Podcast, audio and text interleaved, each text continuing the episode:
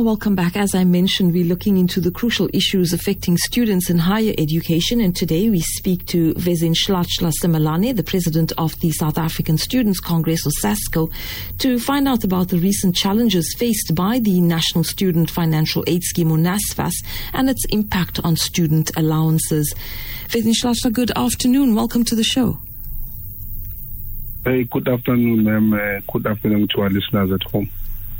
So tell us, NSFAS has confirmed payouts by the 15th of January. How does SASCO view this commitment, especially considering that the disappointment that was expressed regarding more than 20,000 students not receiving allowances for 2023? Uh, thanks, thanks for having us once again. I think uh, it's not for the first time NSFAS is, is committing to pay uh, the outstanding fees of 2023 for that matter. Uh, when we in, when we engaged NSFAS last year, when we were closing the year, they promised to us that uh, they will ensure that before the year ends, 2023, they will have paid those students who have not been paid their allowances. And at that time, when we, when we were engaging them, most of the universities have already finished their examinations in terms of writing. So we're engaging to the to a, a point where there were students who were stranded in their residences who couldn't go home because NSFAS was not paying the allowance at that time. That is last year, 2023. So for mm. them to come now in January and speak about uh, the commitment that they have made in relation to the 15th, that by the 15th they will pay the allowances, it's not for the first time. Actually, NSFAS was running smoothly and there were no issues in terms of leadership at NSFAS. We're not going to so we're not going to speak about issues of 2023 and 2024. The only thing that we are supposed to be speaking about now, we're supposed to know in terms of in terms of applicants, how many students have applied for NSFAS for 2023, how is the process, we're about to reopen universities, how many have been approved, and all of those things. We cannot speak about issues of 2023 and 2024. That shows that there's a serious matter in terms of leadership at the NSFAS level, whether it's management or anyone, but we have a board that is supposed to account to the public in terms of what what becomes their challenges. So as an organization, we're very much disappointed. And if things are going in that fashion, I don't think we'll have a choice but to call upon the removal of the of NSFAS. Mm. Now, the delayed payments, you know, you did mention that it's affected students because they weren't able to go home, but it also affects academic performance. Tell us a little bit about some of the challenges, especially long term consequences, if these issues persist. I was just mentioning the was when we when we engage NSFAS, we're receiving pressure from uh, they're unable to go home and so on and stuff like that. But the major contributor to this thing when children don't receive their allowances, as we have said, is a question of uh, academic performance. You would remember that living allowances if you, you get that um, amount from NSFAS, I think it's 1.5 or some 1.65 or something, that money helps you to buy groceries. Mm. That money helps you to buy uh, your something to eat. Uh, like anyone who needs some survival monthly, uh, in a form of students, you get that money to do your your own or your own thing. That is why at some, at some point we call it a living allowance. So if you are unable to get food, you know, it means yes. you, you are not going to pay attention in, even in class because mm. for you to be able to, to acquire energy, you must have food on the table, you must eat, you pay attention in your studies. And if they are unable to pay attention in their studies, it means there's a high possibility that they don't perform academics. And once they don't perform academics, it is the very same NSFAS that has policies that says N plus one rule after you have finished your qualification. If N plus one rule says is the duration of the qualification plus one extra year, just in case you didn't perform very well. After that, they're unable to find you. They forget that at some point, it's, it's them who have contributed in a manner in which our students are unable to perform academically. So, mm. in, in, in our view, we think that for for, for these students who are 20,000 plus, we need to know those students so that if they are, if they they don't, don't perform academics in 2023, one of the major contributors would have been NSFAS. So they must also be flexible when it comes to their policies because when it comes to their policies, they're not flexible. They're saying we have we have now exceeded uh, the years that have been given you to study under NSFAS. Other than that, we're not going to assist you, forgetting that at some point they've contributed immensely in ensuring that our students don't perform academically. Mm, mm.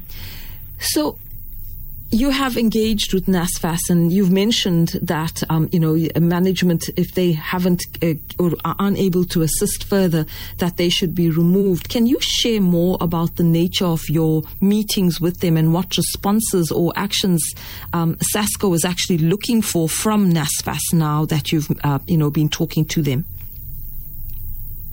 Our engagement was in 2023 uh, as mm-hmm. I was as I was saying that yes. we engaged them because they were, we were receiving that pressure from our from our constituents. So every time when you speak to NSFAS, I can tell you now, my sister, if you can call them, they can tell you that uh, as as they've made the commitment by the 15th, money will be paid.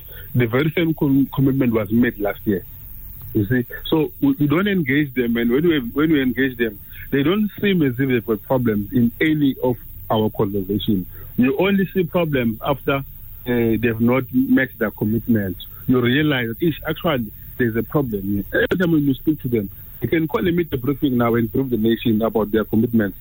A hundred percent, I'm telling you, less than forty percent of what they've been saying will be will be implemented. So that is why at some point we have said I think we need to change the approach in terms of how we're dealing with these things because if we're going to deal with them softly, because as an organization, we believe that uh, we must engage people first because we, we have another ways of uh, forcing people to dis- to take proper decisions. We don't want to mm. go to that route except engaging them in a board.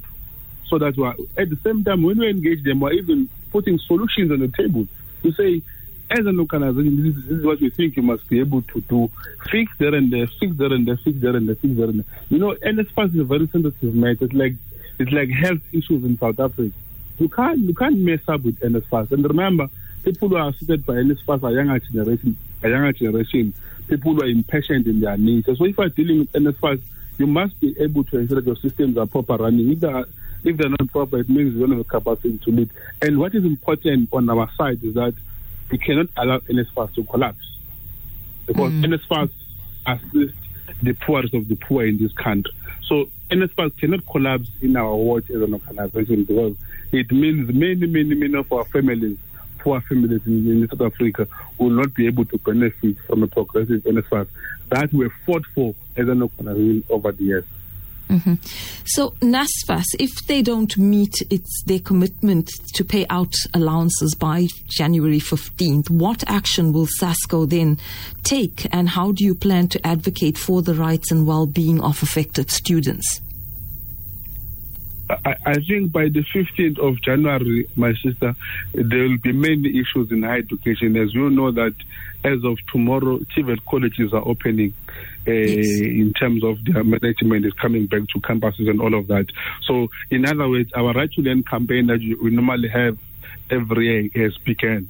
So, I think by January, there will be many issues uh, that in higher education, whether it's caused by universities or NSFAS. But on this matter, if NSFAS comes 15th of January, I can assure you myself that will be in their doorstep in internal we put pressure on them, not only on higher education, but also in, even to our government as a whole. That was, I think, uh, Minister of Higher Education is a member of cabinet. You know, at some point, if the minister is not doing well, uh, the president himself must be able to ask, or the minister must be able to account to the cabinet.